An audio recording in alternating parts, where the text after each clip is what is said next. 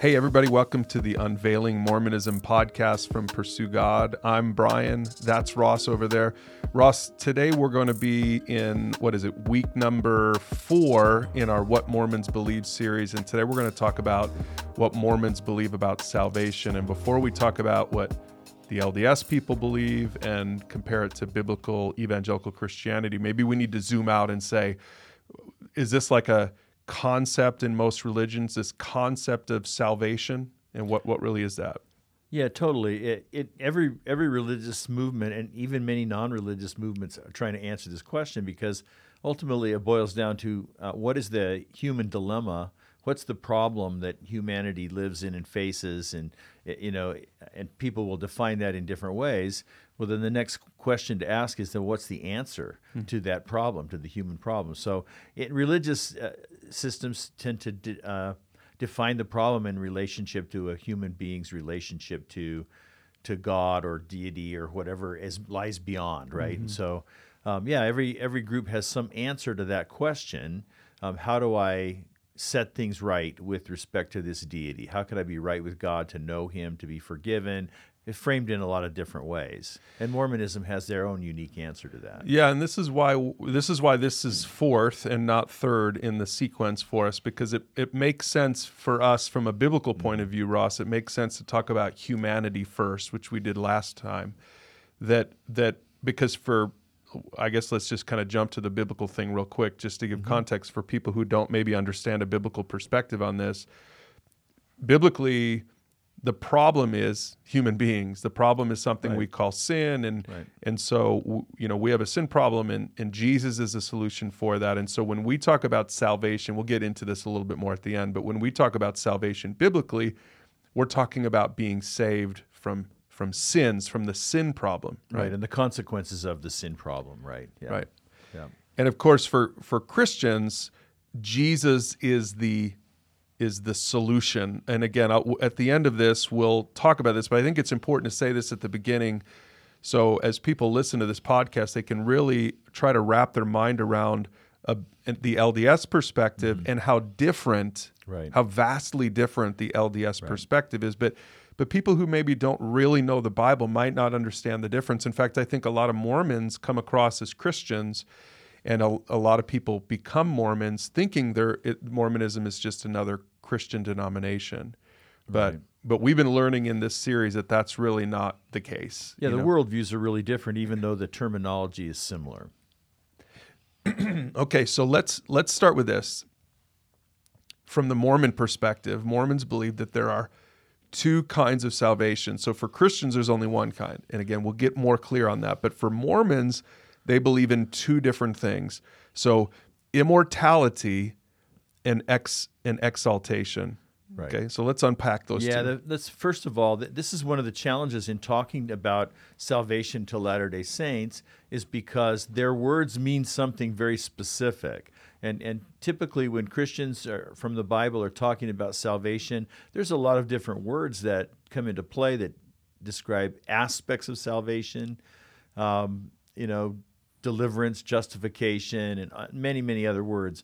These particular words are a little more specific and used in a specific way in the LDS worldview than than probably they would be used by us. And so when when when we when they use those words, it's easy to assume agreement or to think we know what they're talking about, and and so we could be talking around each other mm-hmm. and, and, understanding how they would.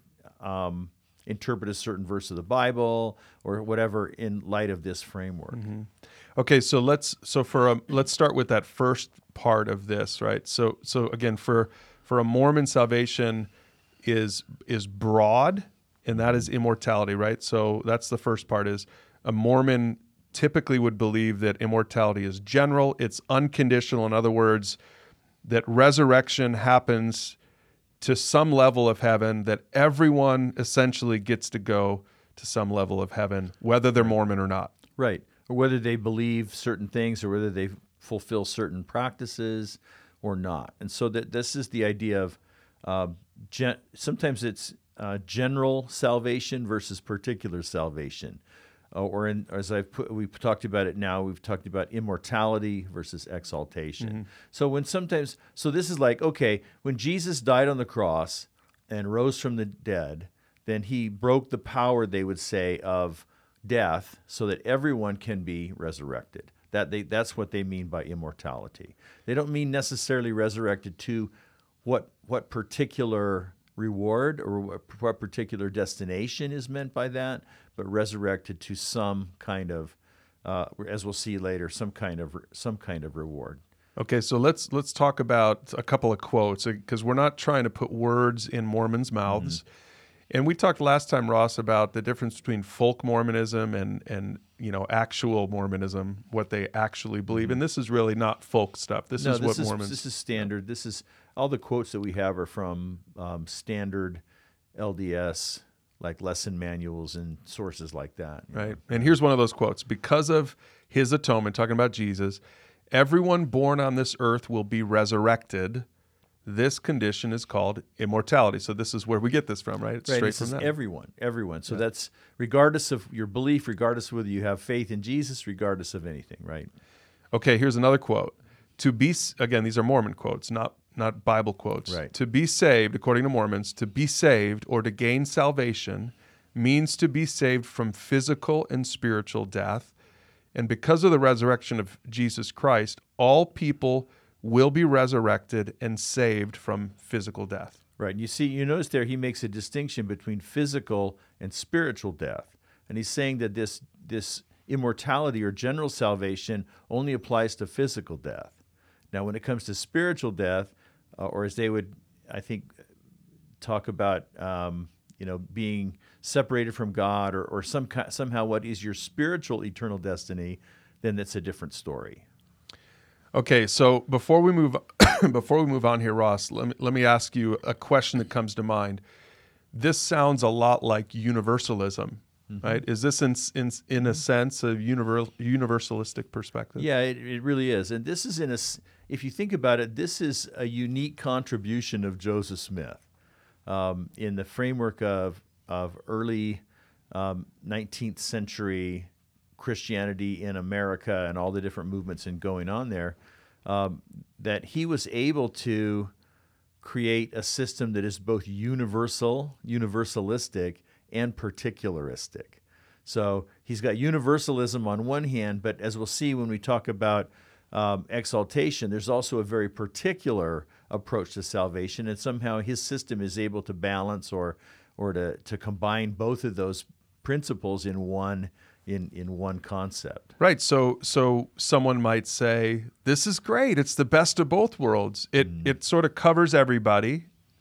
But yet there's also as we're going to see with exaltation, there's also like for the really the overachievers, there's something there for them There's too. something there for right? them, yeah. So what's wrong with this, Ross? Well, um, as far as it goes, it's it's correct as far as it goes. Hmm. Okay, because I think biblically we believe everybody will be resurrected. Hmm. Now, the difference is biblically, um, we're going to see this in another podcast. We'll go into more detail on it. But biblically, the, the question is resurrected to what destiny? Right. That's the that's the difference. And we're going to save those details for next time. But we're, when we talk about eternity, because Mormons believe, and this is this this is connects to this first point. Mormons believe in three levels of heaven, Right. and then they believe in outer darkness. Whereas biblical Christianity has a simpler, yeah, more binary approach. right, exactly. yeah. So, so I guess the problem with this, from our perspective, Ross, is it's not biblical. like it might, it might help people. It might help me if I'm thinking about my kids who have rejected Jesus, mm-hmm. or something which they haven't. But let's say parents who have kids have- who've rejected Jesus. That, that, yeah. yeah, that you're like, hey, this is good. This is good because they're covered. They're they're covered. You know, they're covered. They're going to be resurrected. So there's something about this that even in, in modern Christianity, there's some undertones of this. You know, love wins and Mm-hmm. Right. and kind of the the prosperity gospel type stuff. It's like like we're gonna. It's like your best life now. Right? Yeah, God's yeah. going to give you your best life now, and He's going to give you your best life then. Like He's not mean. He's not going. To, you're not right, going to go to hell. right, exactly. Yeah. Okay, so that's again more on that next week, but that is immortality. That's the immortality part of salvation. But when Mormons talk about salvation, They also talk about the second thing, which is called exaltation. And this is very varied. If the immortality perspective is different enough from biblical mm-hmm. Christianity, the exaltation thing is Yeah. way different. Very different, yeah. So Mormons believe that exaltation is limited to those who keep all the requirements. So immortality is for everybody, but exaltation is just for the uh, overachievers. Right, for the people who live up to all the ordinances and, and regulations and so forth. By the way, in, um, in the Latter day Saint uh, thought about this, uh, another way that this is referred to is sometimes they'll talk about eternal life. And so that becomes even more confusing. When you use the word salvation or immortality on one hand to mean one thing, and you use the word eternal life to mean something completely different, that could be very confusing in a conversation. So you're saying eternal life for an LDS person, they're referring to exaltation? Absolutely. Oh, okay. Huh. Yep. Okay, so let, us read some quotes again, straight from Mormon literature. Couple of quotes as you explain this to us, Russ. People may also be saved from individual spiritual death through the atonement of Jesus Christ by their faith in Him, by living in obedience to the laws and ordinances of His gospel, and by serving Him. To be again, this is Mormon doctrine. This is not biblical stuff, but they this is what they say: to be exalted, or to gain exaltation, refers to the highest state of happiness and glory in the celestial realm. Right. So, in other words, um, this is the peak, this is the pinnacle, and it's not available to everybody. So sometimes when I'm talking to an LDS person, it's helpful to to clarify what what are we talking about when we talk about salvation. When I use that word, I'm already thinking about what is God's highest and best destiny for a human being. But an LDS person is not thinking about that unless you use the word eternal life or exaltation. I'm not going to use the word exaltation because of all the things that it connotes. They're not biblical. It's not a biblical term. So sometimes we'll try to find the common ground or try to, to talk about, to make sure we're talking about apples to apples, right? Mm-hmm. Then we'll, I'll say, all right, what is your idea of what is God's highest, best destiny for human beings after this life? Mm. And what does it take to be able to experience that. And and the Mormon answer to that is vastly different mm-hmm. than the biblical answer. Mm-hmm. And again, we'll get into this more next week when we talk about the different levels of heaven and and the problem that we have with that, Ross, biblically. Right. And I have, by the way, I have a big problem with this because again, what it to me what it does is it's all about the man. Right. It's elevating the individual. It's elevate. It's elevating the human being, which is a which is a big problem to me. But anyway, I don't want to jump into that just yet. I I want to do at least maybe maybe make sure that we're answering the biblical objection to this. So mm-hmm. the Bible. So again, Mormons envision these sort of these two different types of salvation. The one that is general for everybody, very universalistic. Mm-hmm. Everyone is going to be in some level of heaven, except for the really, really bad people, right? right? And then and then number two, some people are going to be exalted and become their own gods. We'll get into that next week. But what is the biblical perspective on salvation? Well, well, first let, us back up for just one second to answer that um, appropriately, because I'm going to break this quote down for just a minute to make sure we un- our, our, listeners understand the conditionality of it. Mm. So, first of all, he talks about uh, it, this is possible through the atonement of Jesus Christ. Well, we'll we'll talk about that in just a minute. What the role of Jesus is, but but it's not simply through the atonement of Jesus Christ. It's through the atonement. He says by their faith in Him. Okay, so far so good. We understand faith differently and so forth, but nevertheless. But then he says, but then he adds, oh, also by living in obedience to the laws and ordinances of the gospel and by serving Him. Hmm. And so and so this only applies, like you said, to the higher high achievers. But what does that mean? There's there's a there's so many laws that laws are the regulations, the requirements of how you're supposed to live. Law of tithing, law of chastity, law of whatever. There's a whole bunch of lists that Mormonism has. But also ordinances. Ordinances are the rituals that you need to perform. That includes baptism, temple marriage, um, you know, other things along the way. And so you see, um, so what's really central here in to trying to understand the difference between the LDS view and the biblical view is all of these extra things that are added, and but, but that's not just it. It's how those things then diminish the role of Jesus. So you mentioned earlier that you know the, uh, the role of Jesus is is central in salvation, mm-hmm. and so it's in in Mormonism Jesus is an important player. They salvation can't happen without him, but it's like what Jesus does, and then it's what also what you have to do, mm-hmm. right? So that sets us up to understand um, the difference between what the Bible says. So there's only one salvation in the Bible. Like we said, that, that one word, there's different elements of it, different aspects of it, as I mentioned, but there aren't different kinds of salvation that apply to different kinds of people. And we'll dig into the biblical perspective more as we uh, unfold the Mormon perspective. But to begin with, so Jesus says in Matthew chapter 7, you can enter God's kingdom only through the narrow gate. The highway to hell is broad and its gate is wide for the many who choose that way. But the gateway to life is very narrow and the road is difficult and only a few ever find it. There's only one gate, you know, there's only one gate, one pathway, one ultimate destiny for uh, that could be called salvation. There's mm-hmm. only one highest and best thing that God has for humanity. Yeah, and, and Scripture is very consistent. For people who are listening to this who maybe don't know the Bible very well, uh, I would first of all encourage you to read the Bible. Whether you're a Mormon trying to wrap your mind around this, or you're thinking about leaving Mormonism, or whether you're a Christian trying to trying to help a Mormon, or maybe you're just listening because you're an inquiring mind who wants to know, I would encourage you to really read Scripture, and you'll see that Scripture is very consistent. Like a lot of these quotes that we're reading, Ross, are Mormon sources and they do not sound like scripture at all. But if you're not aware of scripture, you might be, sort of be fooled into thinking, yeah. "Oh, that sounds good. Okay, that sounds authoritative." And right, and they use the words, yeah, some of the same words, yeah, like we've said. And and all that leads to the second thing about salvation, and this is, um, you know, for us in, at our church, Ross, this is so central to what we preach week in and week out, every every single week at our church. It's all about Jesus. In fact, we have Mormons people coming out of Mormonism that come to our church, and the number one thing that they say to me after their first time at Alpine is, I learned more about Jesus today than I have in a lifetime in the Mormon church. And it's mm-hmm. because what I'm about to say is something that we preach, we try to preach every single week. It's in our worship songs every week. Yeah.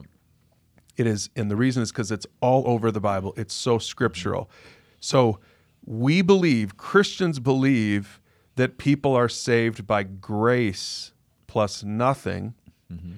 Mormons believe that people are saved by grace plus obedience. So let's first of all talk about what we mean by what Christians mean by grace, and then what what do Mormons believe by grace plus obedience? Right.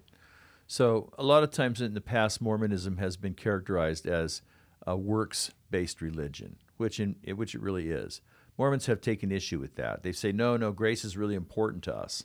But as we'll see, when you boil it all down, you know, it's still it's still a works-based religion because they want to have grace plus works. So biblically, the, the idea of grace is unmerited favor.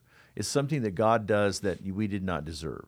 It, it's just like uh, a gift. It, it's the word is closely related to the word gift. And, in Mormonism, grace is more like an enabling power that God gives us to be able to accomplish something that we're supposed to mm. do.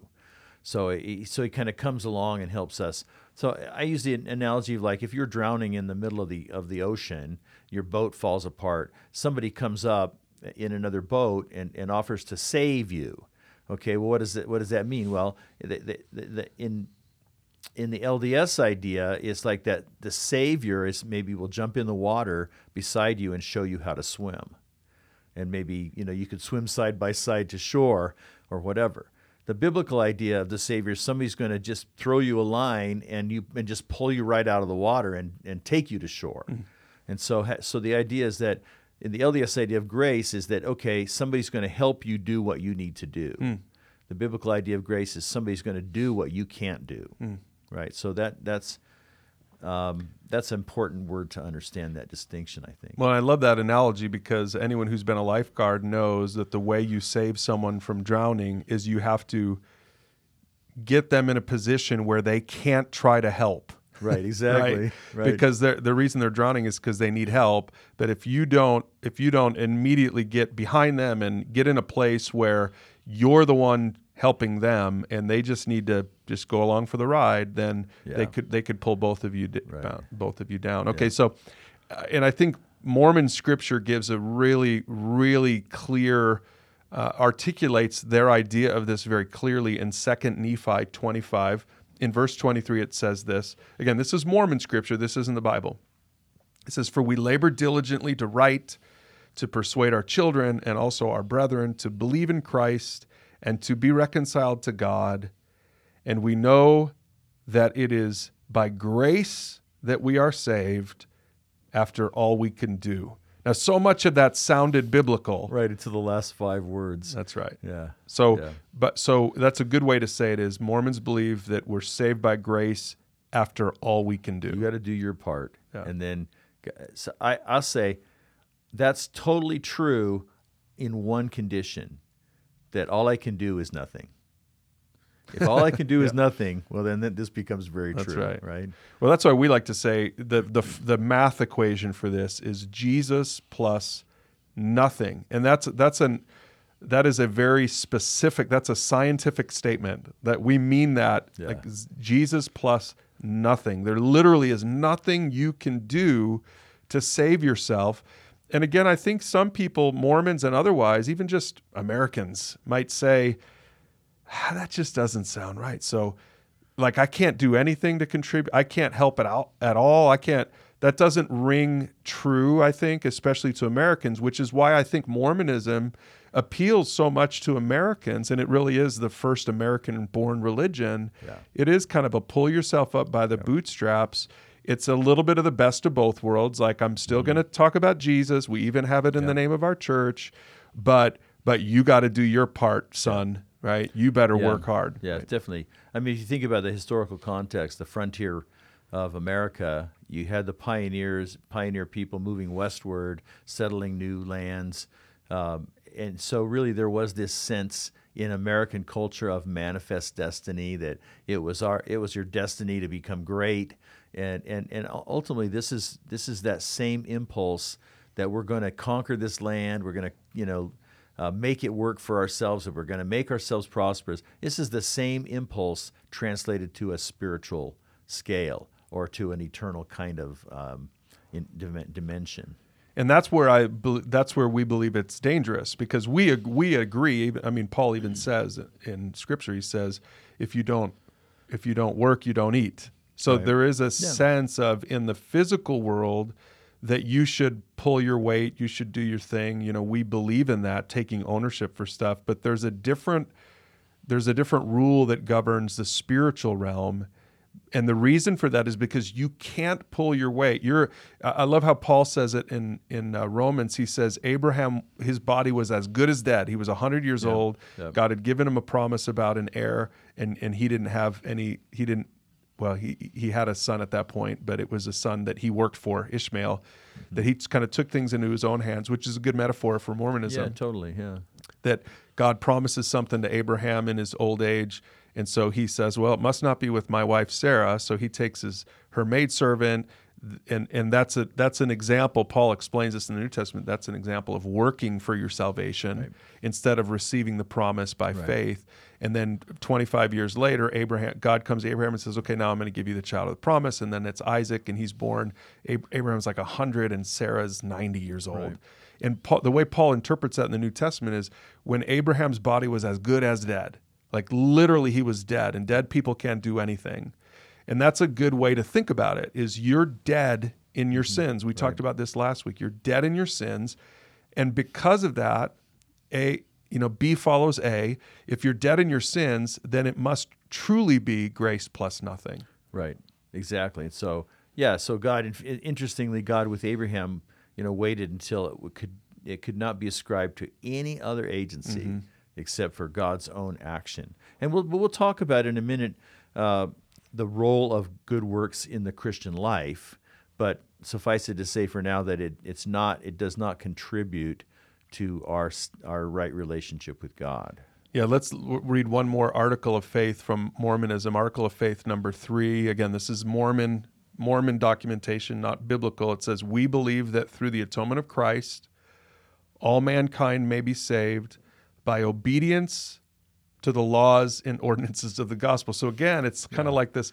They're going to put a little bit out there. It's it is about the it is about Jesus, what he did on the cross. There, that's important. That's valuable, but Right. but it, it's not ultimate because because you have to you have to add to it your obedience to the laws and ordinances of Yeah, I look at it like this. I've tried to explain it with this kind of analogy to help people understand how the Mormon mind might think. That um, you know, inside there's inside a garden behind a wall and a big gate. There's a ladder. The ladder leads up to you know whatever you can, blessing you want to think about. It leads to your to riches. Okay, let's say, um, but you can't get in the la- You can't get in behind that gate. You can't open that ladder. Only Jesus could open the gate. That's the that's the atonement. The atonement is in sense then a precondition, so that because through Jesus' atonement, it gives me access to the ladder that I have to climb. It, it's not saying that Jesus just takes me and puts me in that room where all the blessing and riches, whatever is you envision, is up there. But um, no, Jesus unlocks the gate that gives me access to the ladder, so that then I can do, like it says, um, all um, I can obey all the laws and ordinances from that point on. Yeah. Ross, I remember years back you gave another, and I think this might be what Mormons actually use as well. This is a, a kind of an example that they use to explain this to people. It, correct me if I'm wrong, but it has to do with like a, a bike shop. You come into a bike shop Yeah. with your dad and you want to buy that bike. It's a bicycle. It's a famous. It is, and, and so, so this guy. Uh, it's the the idea that um, you're a parent and you want your kid to have a bike, and you're going to you're going to you know help your kid get the bike. You're going to bless the kid with the bike, whatever. But you tell your child, I need you to save up all the money you can, and and then I'll and then we'll we'll then I'll go buy you the bike.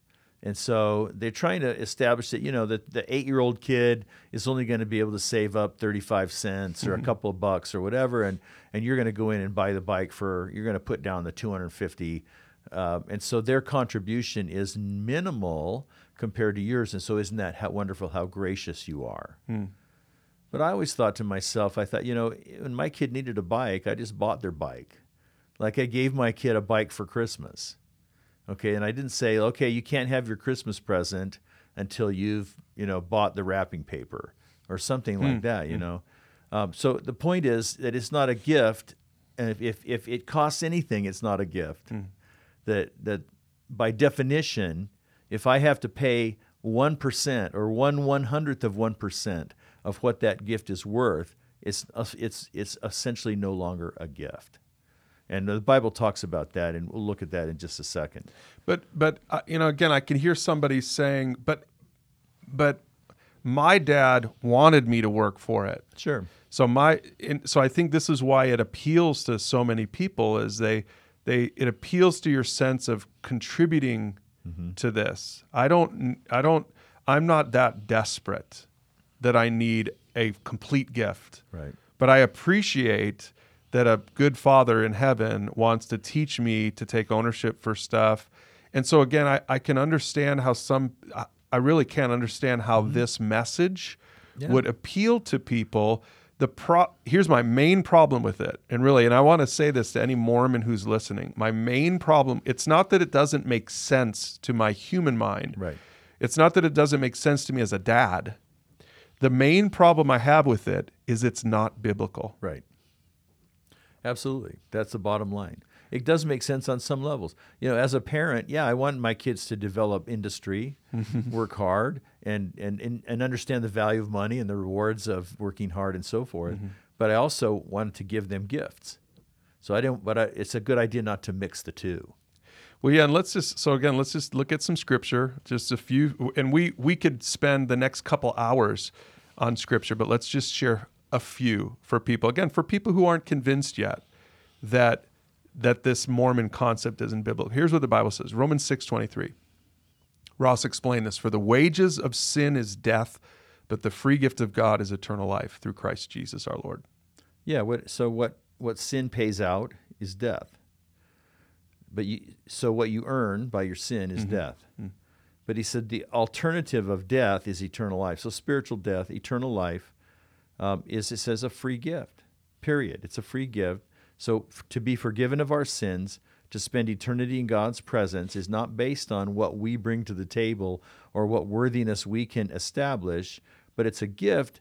Now, it's not like okay, it, it doesn't mean that it's it's it's a gift somebody paid for the gift Mm-hmm. like, right. like as a parent i pay or whatever somebody paid for the gift and and, and so the, when we say that salvation is free a free gift it's, it's free for you but it wasn't free for jesus because he paid the price that's, the Mm. right. whole point of the cross he paid the penalty for our sin so that the gift could be given to us Mm. freely by god and so that it's interesting they use the term eternal life. The Bible talks about eternal life, which in again in Mormon thinking would be exaltation, and it says quite clearly that that it is a free gift. Period. Right? Mm. Yeah. And and Paul expands on it later in Romans 11:6. He says, "And since it is through God's kindness, then it is not by their good works, for in that case God's grace would not be what it really is, free and undeserved." I mean, those are offensive words. Undeserved? Yeah. God's grace is undeserved. I could see a Pharisee, you know, a religious leader, uh, the religious elite, and maybe this is what happens in Mormon churches with some people. I'm sure not with everybody, but I think some people probably have this sense that they've deserved this. Right. They're working for it. Right. They're they're hard. They're hardworking. They're Yeah. better than that other guy. Yeah, and they have maybe they have worked really hard and and put forth a lot of effort, but um, and maybe they deserve something for that. Hmm. But what? But it's they don't deserve eternity in God's presence for that, Right. Because God is perfect and God is holy. But the thing about Romans eleven six that I think really speaks to this issue, he says um, it's through kindness, not by good works, if that was the case, grace would not be what it really is. So, in other tra- other translations, it says that grace would not be grace. In other words, he's setting up a fundamental distinction between grace and works. And the minute you add any kind of works, grace is not grace. Like I said before, if you as soon as you pay one penny, a gift is not really a gift. Hmm. I, but just simply by definition, the two are mutually exclusive. Hmm. He's trying to say they're mutually exclusive. So I use this. My daughter's a vegan, and so um, if she, if I was to walk in one day and I found her, you know, eating a hamburger, she could not call herself a vegan hmm. because that is, is by definition eating meat and other things and being vegan are mutually exclusive. Hmm. You can't say I'm a vegan except for when I eat meat. You Right. say no, I'm not a vegan. So you Yeah. can't say well it's by grace except for when good works are necessary. Hmm. Well, it completely negates the whole idea of grace. Hmm. That's good. All right, one more scripture, and this is probably the most famous one. People, hopefully, people have heard this one. Ephesians chapter two, verses eight through ten. God saved you by His grace when you believed, and punctuation is important here. There's a period there. Yeah. Not after all you can do. It says God saved you by His grace when you believed. And the guy who wrote this is Paul, and Paul was a Pharisee. Paul was a guy who, before he became a Christian, before he met Jesus, he was a guy who was working for his salvation and felt pretty proud in, of himself. And then he met Jesus, and these are the kinds of lessons he Right. It learned. to- totally changed his perspective. You could see that if you were to go look at Philippians chapter 3, for Yeah. example. And he says, You can't take credit for this. It is a gift from God. He goes on, verse 9 Salvation is not a reward for the good things we've done, so no one can boast about it. So again, that's Ephesians 2, 8 and 9. And I want to, to me, that just really drives home what we've been saying here. But I want to, I want to point out, and you've mentioned this, Ross, I want to point out verse 10 because a Mormon might, a Mormon might hear what we're saying, Ross, and they might say, then what we're saying is God doesn't care how you act. Right. You can just go live however you want Right. and just pray a prayer of grace, blah blah blah. You know, but that but that's not biblical and and it's also not what we're saying. Exactly. And so, and I want, I think Christians need to hear this because Ross, we live in Utah and we, we know that the, one of the things that, that Mormons learn about Christians is that they use grace as a license to sin. Yeah. Is that they say, look, you you believe you're saved by grace, and so then you guys just go live lives however you want, and you're just you're not you don't tithe, you don't go to church very much, you don't you know you you go carousing on the weekends and all this kind of stuff. But I want I want you to hear what it says right after Paul says all this in verses eight and nine about the gift and grace and you can't take credit for it. He says this in verse 10 For we are God's masterpiece. He has created us anew in Christ Jesus. He's done all the work. He has created us anew, anew in Christ Jesus so that we can do the good things he planned for us long ago. And so we see it's just to me that's just such a perfect example of what Christians believe. We are saved by grace, period. Jesus plus nothing. But the reason he did it is so that now we can go on and live this new life. Right. So the result of being saved is not just forgiveness of our sins. Part of salvation is forgiveness of our sins, but also another part of that salvation is that we become a new creation, that we have we've been given this new life by Christ. It's like the Bible talks about a new birth. And so as we become new people, then we, we start to live a new way. Not in order to gain something from God, but it's the natural result of that transformational work that we call salvation. Yeah, and I, I, so I think to clarify that, I always like to tell people it's the fruit of salvation, mm-hmm. just so they don't get confused that you think that your salvation has to do with your works. Like you were say when you know we the way we say it in our pursuit series at pursuegod.org is we say that that we start a relationship with God by trusting Jesus, mm-hmm. by faith. That's grace, period. But then the next thing is now we live our lives to honor God. And so baptism's a good example of that. We don't believe baptism, the Bible doesn't teach that baptism is required for you to be mm-hmm. saved, but you should get baptized. It's like the easiest, it's like the lowest hanging fruit in terms of practical things that you can do now that you're a Christian. Well, you right. should get baptized because Jesus said so. But right. it, it, when you get baptized, it doesn't save you any more or any less right? It's like that's why the imagery that Jesus uses is being born again. When you're born into a family, what did you do for that? Yeah, exactly. You did nothing. nothing. You didn't nothing. do any. Yeah. You know, my kids. My, my, we have two. Tracy and I have two kids. I did most of the work. That's a joke. no, no, Tracy did most of the work, right? But my kids did nothing. They did nothing to be born, right? And so they're chil- they're they're my they're our children and that's really that's really kind of the imagery that that Jesus uses is you must be born again, mm-hmm. and then when you're born again, what happens then is you you're in a family now, and you, because you you have a loving Father, you you want to live this this life that honors your Father, right. and that's the biblical understanding. Right. And just one more thought on Ephesians two eight through ten, where he says, you know, God saved you by His grace when you believed. Well, that that doesn't fit for either form of the LDS salvation, either the universal immortality or the particular um, exaltation. Because he says God saved you by his grace when you believed. So the Mormon immortality doesn't even require belief. It just requires that you're born as a human being. Boom.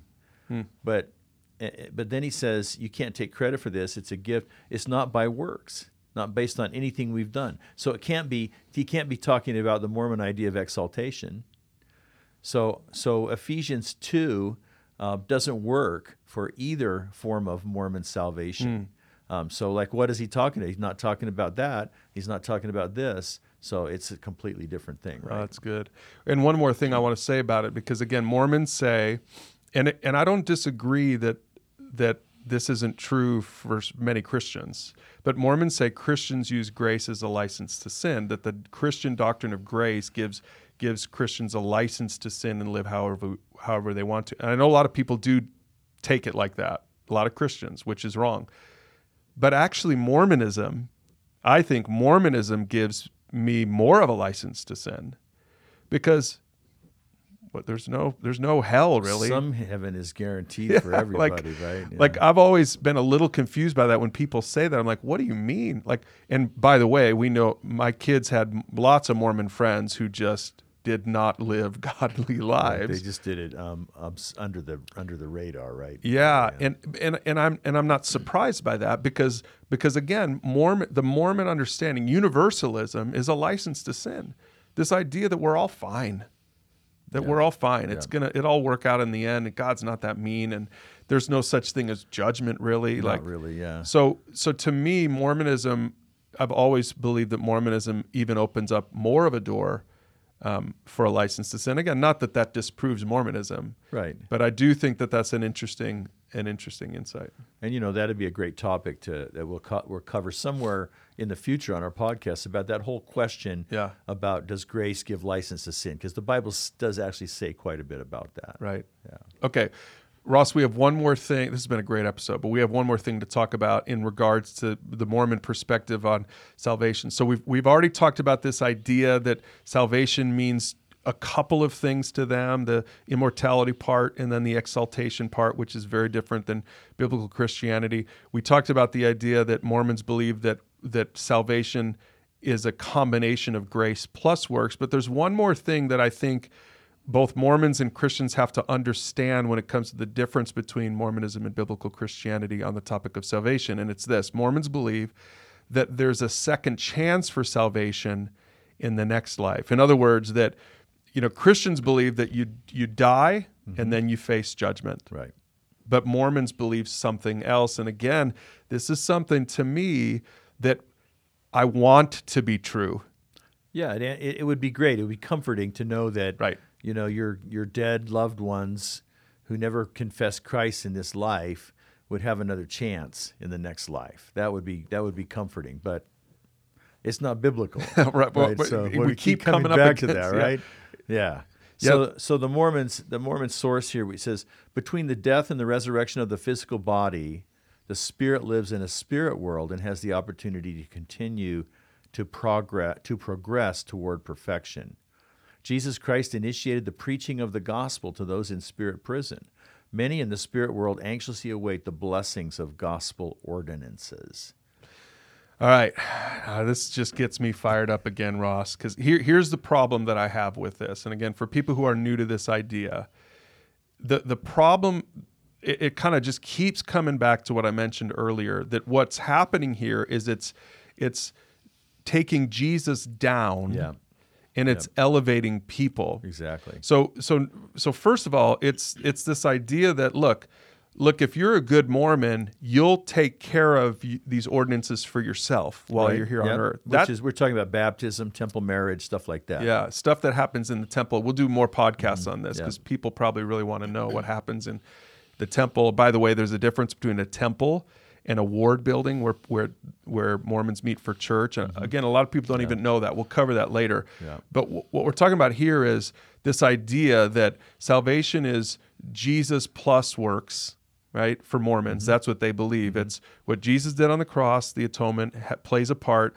but then what you do for yourself plays the part. And what they're saying here is one step more her- further into heresy, if you ask me, because they're saying if you didn't do it while you were on earth for yourself, that's okay. Someone else will do it for you. Right. A temple worthy Mormon will do it for you. Explain that. Yeah, Joseph Smith said that one of the the, the purposes, that one of the strongest purposes of of the res, the restored church Mormonism is to redeem the dead, and so these proxy ordinances. This is why Mormons do genealogy so much, by the way. They're so into genealogy because they want to find the names of people who have died so that they can go into the temple and perform those ordinances by proxy for them. Now, it's then it's up to the person sitting in spirit, they call spirit prison, sitting up in the spirit world, then has to accept that. And once they accept it, then it is counted to their it, it's it's like put on their ledger and they get credit for it. Hmm. Somebody else did it for them. And so the idea is that the, all these people are awaiting the ordinances that they never had a chance to get when they were in this world because Mormonism hadn't been revealed or, or they lived somewhere where there wasn't a temple or hmm. whatever it might be. And they're just waiting for some faithful Latter day Saint to do the work for them so they can accept it and then, you know, have a better um, heaven in the future. Okay, so I'm biting my tongue here, but because I want to get to a real practical, on a practical level, Ross, for someone who's never been into a temple, just real quick, on a practical level, what does this look like? Because we're talking about a temple-worthy Mormon, mm-hmm. and a lot of times these are like high schoolers, college-age kids, or you know, folks who are retired and do this like on a regular basis, right? Right. right. But what does that look like? Yeah. So, for example, a temple is Mormons consider it to be sacred we would consider it to be secretive. Um, but anyway, you have to be worthy to go into the temple because they view it as a holy, very holy place. Worthy means you have to live up to all the ordinances and commands and, and all the rest. Um, it's established by an interview with your with your uh, with your superior in the Mormon Church, and so they go in. If you're a young person, uh, teen teens and so forth are, can be baptized on behalf of other other people who have died And so you go in and maybe a group of teens and they just baptize you one after another, boom, one. And then they'll say the name of the person, I baptize you in the name of, on behalf of so and so. And then they dunk them. And then they give them the, the next ordinance is receiving the, the Holy Spirit by laying on of hands. They give them that as well. And they just keep going around in the, in, in the circle, taking their turn. They might be baptized for many dozens of people in a given day. And the same thing is true for uh, ad- adults who have been through the um, what's called the endowment ceremony. They can receive the endowment ceremony in proxy for someone else who's died, and then they can be married for uh, a, a, couple, husband and wife, could go to the temple and stand in a proxy marriage for their great great grandparents, or, or really for anybody um, whose name is revealed in genealogy. Okay, so let's let's talk. Yeah, that's. And I remember I, w- I recently went through a temple. You can go through temples now before they dedicate yeah, they the temple. Yeah, yeah. So non Mormons can go through and get a little tour, and I got to see the baptistry, the baptism Mm-hmm. font, and and there were, I don't know, hundreds of seats around that. I think Mm-hmm. Yeah, it was a pretty few. Yeah. And and what I understood was that all that you're if if you're going with a bunch of your friends or with your parents, if you're all temple worthy, and you're sitting there waiting for your turn to be baptized Mm-hmm. for for this person that you did some genealogical research on, I guess. Like Yeah. my understanding is they're encouraged to even do the research and come up with names. and do it for the names of the people they discovered. Yeah. Although if you just want to go in the temple, um, they've got a list of names. Yeah. They'll do you whether you found those names uh, or not yourself. And again, uh, again, let me just let me try to uh, talk about this. I'm trying to like take away my biblical mind, which is hard for me to do, and try to understand this from the vantage point of a of a new Mormon or even a longtime Mormon. Mm-hmm. To me, Ross, there's something about this that would be in, incredibly gratifying to think I could do such an important thing for somebody who did who missed out on this. Like I could do so so on like we all want to leave a legacy. Mm-hmm. Right? Everyone wants to leave a legacy. So I could see how appealing this would be to say this is the ultimate thing I could do for another person. Mm-hmm. And all of that is fine and, and good psychologically. It is so offensive to God. It is so not biblical to say, I not that Jesus can save you, I can save I you. can save you. Now, now there is, there is where you're headed. I think it is there is a connection where the baptism uh, by pro- or the proxy ordinances actually can be a, a way to help Latter Day Saints understand the gospel. Because he- here's the thing. So, if you think about the biblical doctrine of imputation, that my sins are imputed to Christ, he, in other words, he takes on my sins for himself, on himself on the cross, and his righteousness is imputed to me. So, therefore, I, I'm forgiven, but I'm also pos- given positive righteousness. Jesus' righteousness is given to me. I didn't do anything to earn it. I'm just, you know, and I only can receive it by faith. Well, in the whole proxy ordinance thing in Mormonism, you have a person who's in the spirit world, someone else does for them what they cannot do themselves, and that ordinance is imputed to them. It's simply up to them to accept it or reject it. Hmm. So this is the best analogy of the of what Christ has done for us that that really that Mormonism has in hmm. it. It says as a connection to help a Mormon person understand. Wait, wait. You're saying that all you have to do that that you couldn't do the hmm. ordinance hmm. because you died or whenever, um, and all you have to do is someone else do it for you, and you say yes to that.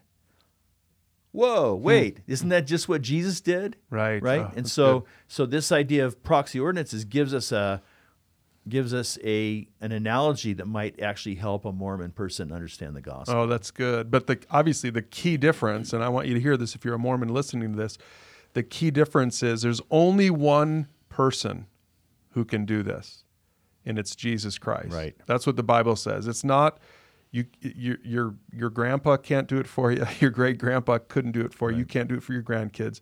So uh, that's a good point, Ross. That this this becomes an analogy for a Mormon who's done it. And I pray that the Holy Spirit would open your eyes if you're listening and you're a Mormon, that the Holy Spirit would really open. I mean, really, that's our hope with these podcasts, Ross, is that we're trying not, even though I, I sometimes I can't hold it in, but we're trying not to be offensive to Mormons. We're trying not to pick fights with Mormons. We're just trying to help Mormons really, really think about this more biblically because I know mm-hmm. Mormons have the Bible as part of their scripture. So read the Bible. I pray that you would. And I know many Mormons who have come to faith in Jesus by reading the Bible and saying, wait a second, this isn't biblical. This isn't the stuff that I've been learning isn't it's so hard to do that, I would imagine, Ross, for someone who have grown up in this and to be able to sort of take a step outside of everything they've ever learned and really evaluate what they've gone through if you've ever done this in the temple, if you've mm-hmm. ever done a baptism for somebody. And I would just encourage you to really consider that it that you are you are trying to assume a role that only Jesus right. can assume for us. Exactly. That's key. That's so key. So here's what the Bible teaches. Okay, so so Mormons teach that there is a second chance for salvation in the next life. Uh, Catholicism has a version of this as well with purgatory. But here's what biblical Christianity teaches: it's that that any decision that we made that has an impact on our eternity happens on this earth while we're alive. There's no second chance after death. Hebrews 9:27 in the New Testament it says, "Each person is destined to die once, and after that comes judgment." Ross, again, I don't like this. Yeah. yeah. I wish the Mormon thing was true, but but we don't get to make up our religion. Right. We have to see what Scripture says, and this is clearly yeah, what Scripture yeah, says. Yeah. So I, there's not a lot more to say about that, but you but you did did identify the emotive appeal of this. Mm-hmm. It would be we would, and this is one of the things that people coming out of Mormonism have often struggled with is having to give up that hope that they that they had invested in for people that you know their loved ones who've died. Yeah.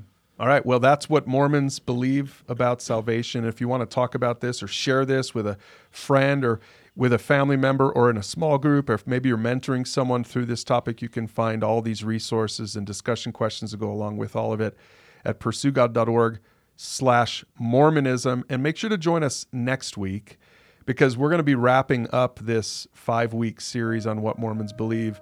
And we've already mentioned it, Ross, but we're going to talk next week about what Mormons believe about eternity. We'll talk about heaven, hell, and everything between. Join us. yeah.